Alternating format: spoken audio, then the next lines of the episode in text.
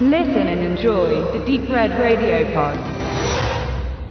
Hallo liebe Hörerinnen und Hörer, hier ist der Max mit einem Interview mit Regisseur Maika Gallo.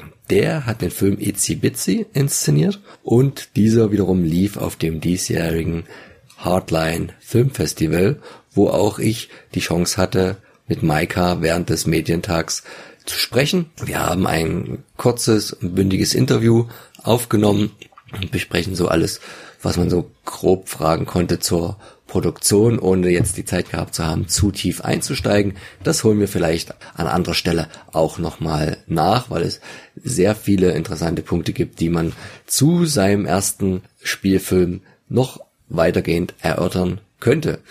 An das äh, Kinderlied angelehnt, Itzy Bitsy, geht es hier natürlich um Spinnen oder in dem Fall eigentlich um, um eine Spinne, und der Mike Gallo hat damit ein Creature-Feature der klassischen Sorte geschaffen, indem er nämlich nicht irgendein CGI-Monster, was minder schlecht getrickst ist, über die Leinwand jagt, la Mike Mendes mit Big S Spider, sondern indem er schön oldschool mit vielen befreundeten Filmemachern, Effekt-Creatoren dort ein Monster erschaffen hat, im klassischen Sinne zum Anfassen, was na, natürlich auch eine gewisse Gefahr ausstrahlt, was ja auch so eine Spinne tun sollte, um beim Zuschauer irgendwas auszulösen. Er hat versucht, äh, mit dem Film auch eine Hintergrundgeschichte und eine Tiefe seinen Personen zu verleihen und das mit der Spinnthematik zu verknüpfen, um auch wirklich klar zu machen hier beim Publikum, er hat die Geschichte ernst gemeint ähm, und macht sich jetzt eigentlich nicht über das Genre lustig. Also das war jetzt irgendwie keine verhohne Piepelung, was meiner Meinung nach sehr wichtig ist, dass ein Regisseur serious an die Sache rangeht. Der Film hat einen sehr hochwertigen Look, was aber jetzt keine große Besonderheit ist, denn mit der ehemaligen Post-Production Firma, die er hatte mit vielen Freunden und auch schon für viele kleinere und große Produktionen unterwegs gewesen ist, hat er sich genau das zur Zielsetzung gemacht, nämlich auch kleineren Filmen, die nicht so ein großes Budget haben, ein gewisses Kino-Feeling in den Bildern zu verleihen und diese nachzubearbeiten. Man muss an der Stelle noch sagen, dass wir in dem Kino wahrscheinlich mit dem, mit der Kopie würde man so schön sagen, etwas zu wenig gesehen hat, als ursprünglich beabsichtigt gewesen ist. Hinten raus war der Film, so wie wir äh, vorgeführt bekommen haben, doch recht dunkel. Und das ist eigentlich gar nicht so gedacht und wäre auch schade drum, weil genau dort ähm, man ja dann die ganzen schönen und klassisch getricksten Spinneneffekte gar nicht so sieht. Wo man es aber äh, direkt äh, sehen wird, ist bei der baldigen, vermutlich baldigen Heimkinoauswertung auch hier in Deutschland, die bei so einem hochwertigen Produkt eigentlich nicht auf sich warten lassen sollte. Viel Spaß also beim Reinhören und an der Stelle nochmal vielen Dank an Regisseur Micah Gallo. Thanks Micah for having us und ab geht.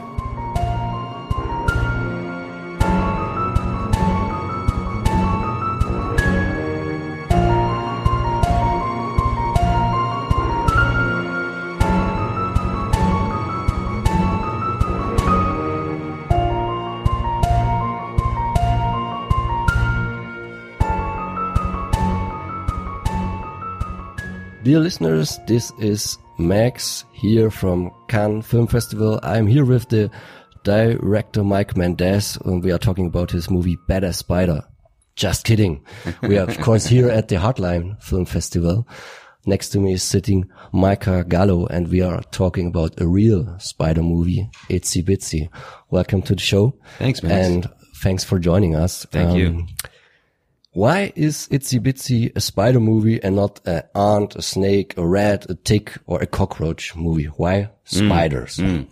Yeah, it was something that I always had a fascination with, or a fear and fascination with, since I was a young boy. And um, I used to pray at night uh, to protect my family. Number one, and then number two was that I would like spiders to not bite my feet in the middle of the night. So it's something I've always been interested in and afraid of myself. And I think a lot of other people share that fear. It's something about spiders that's built into our DNA. So, so was the song uh, part of your childhood? Did your parents um, sing it to you? Or? No, no, not not in particular. But it's it was something that I thought had a good association that it would be fun to play with in a movie to kind of take a nursery rhyme and pervert it a little bit, but also it would be catchy. And, and I think in this day and age, part of getting people to see a movie is to have something that they can relate to immediately. Otherwise, it's a real uphill battle to market a movie and get it out there. So I thought it would help. Yeah. Can you give the audience a short introduction in your career before making Itsy Bitsy? Sure, sure. Yeah. So I, I went to, uh, to USC film school. I actually didn't get into the film school coming in, but I hustled and figured out what I needed to do to get in once I was at USC. Then once I graduated from there, I worked on a lot of indie movies on the crew side, doing everything from camera work to, uh, PA to assistant director.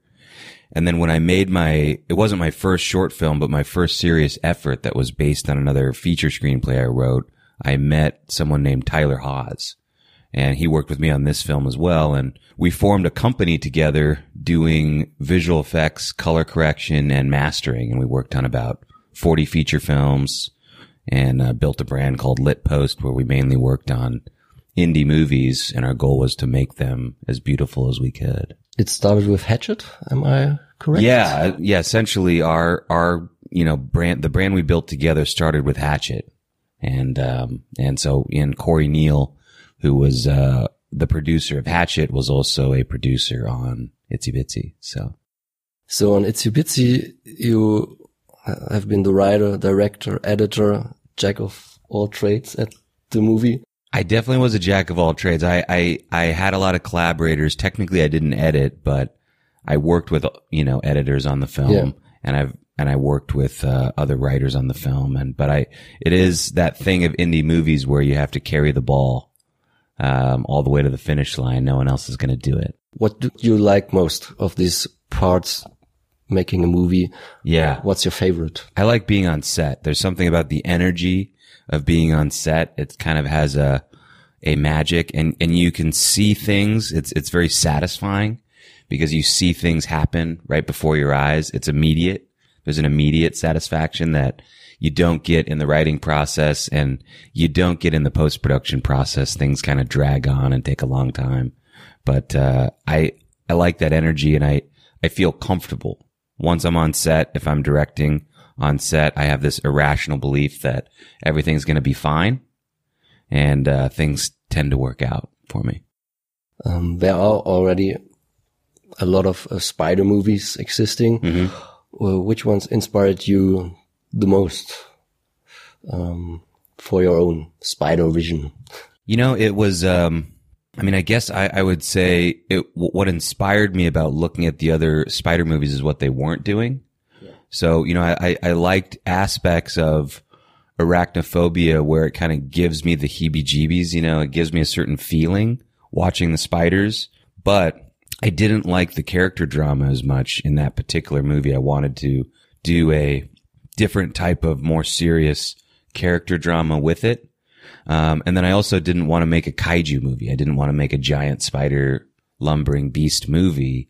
I wanted to make a movie that the spider was an exact size that was just large enough you could see those horrifying details, almost as if you were looking at a spider under a magnifying glass, and small enough that it could behave the way a spider would and hide under things and be reclusive and and uh, things like that. And so that's what inspired me. I, I would say that other creature films such as Q the Winged Serpent or of unknown origin, movies where there's a link psychically and story wise between the creature and the main character, uh, that was the type of movie that we aspired to make.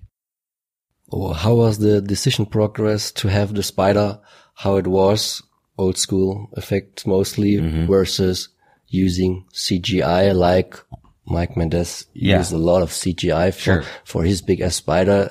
That's not that kind of movie I want to see. I like the traditional creature effects. Yeah, yeah. How, how was the process in pre-production to think about it to creating your monster? I mean, practical effects is a lot of fun for me. Um, again, you have that, that immediacy of being able to see how something's working, whereas visual effects takes a lot more time, uh, especially to get it to a realistic place. And I don't know if you ever truly get there because it's, it's essentially a cartoon when you're using computer generated effects. And so I wanted to start with something real, uh, that, that had a physical reality. And then if there was anything we couldn't do, we would augment from there. But starting practically, I think just gives you a better result in my opinion. Yeah, the, the other stars are two children. And yeah, where is the saying? It's difficult to work with children and with animals. Uh, so the, the spider was yours. So no problem. But Yeah. how was, uh, uh, Itsy Bitsy working with the very young actress and the, the, the boy? Was it easy or what's the difficulties to Yeah. working with? working with kids is, I, I would say, if you've cast the right ones, easier than adults because uh, they don't have all these anxieties and things they've built up over the years. Uh, the adults need a lot more attention than the kids do. Uh, the kids just need to feel safe. And the challenge with kids is the time. And so I think our little girl, we had maybe six hours out of a shooting day. The boy, we had maybe eight hours out of a shooting day total, including makeup and everything. And so it creates a, a challenge when you're also combining, uh, practical effects because then you need time for that and you have to sort that out. So it becomes a production challenge of figuring out all the puzzle pieces and how they all fit together into a 12 hour day in the limited time that you have on an indie movie. Speaking about the adult actors, famous faces in the movie, Bruce Davison and Denise Crosby. Yeah. How got you them involved to the project? Uh, with, with Bruce, there was, um, an actor who was in The Exorcist. She played Pazuzu in The Exorcist, Eileen Dietz. And Eileen, um, through someone else involved in the production, Lisa Vaz, I met Eileen, who read the script and stood up for the movie. She had the same manager as Bruce, uh, this someone named Chris Rowe. And I don't think Chris would have read it if it wasn't for her saying, look, I babysit your kids. You're going to read this. And he read it, got me in contact with Bruce, and that's how that happened. And probably because Bruce was involved, it piqued the interest of other people. And uh, D- Denise came in and read for the part. I think she also really responded to the material, and there was something personal for her about this movie. She really believed in the part she was playing, and we were lucky to have her as well. Yeah, it was nice to see her. Uh, interesting fact, Benedict um, spotted it. She's the sheriff in the movie. Yeah. May it be that the sheriff star is changing during the shooting? it does change it during the Easter film. egg? Yeah, yeah. I mean, you know, it's it, it's an indie movie, and it's one of those things you hope most people don't notice. Not everyone has as keen of an eye as as Benedict to catch me, but uh, but yeah, we only had one sheriff star or two, I think. So You sold your um, production company, you told us. I sold the yeah, I sold the post production company, took that money and put it into this movie. Okay. And so this was kind of everything for me was making sure that this movie turned out well and we got what we needed for it and stuff like that. How is the distribution so far? Did you already sold it to a lot of countries, the, the rights? Um, are you uh, into this progress too, or Uh, we, we have U.S. distribution, uh, via Shout Factory. And then we have a company called Q Media Group and they're releasing it themselves in England. And then they're selling the rights in the other various territories. Okay? So, what will be next for you as a director? Another project to come? Can you tell the audience already a little bit? New films from Micah Gallo. Well, there's, uh, you know, Part really, two? No. There, there could be a part two. It really depends, and and I think for for me, what I've learned on this project is, I want to collaborate with other people, with a producer, with a production company, with a distributor, you know, someone who has a direction that they want to go or who might be interested in one of my projects, and we can work together to make something because it just uh, it takes a village of people to make a good movie, and so I don't want to carry it all on my own back next time. Sounds good. Thank you, Micah, for having us and enjoy the rest of the festival. And we hope we can talk again and see you again, maybe with your next movie here at Hardline yeah, thanks, you. Max. I appreciate it. Thanks for being on the show. Thank you.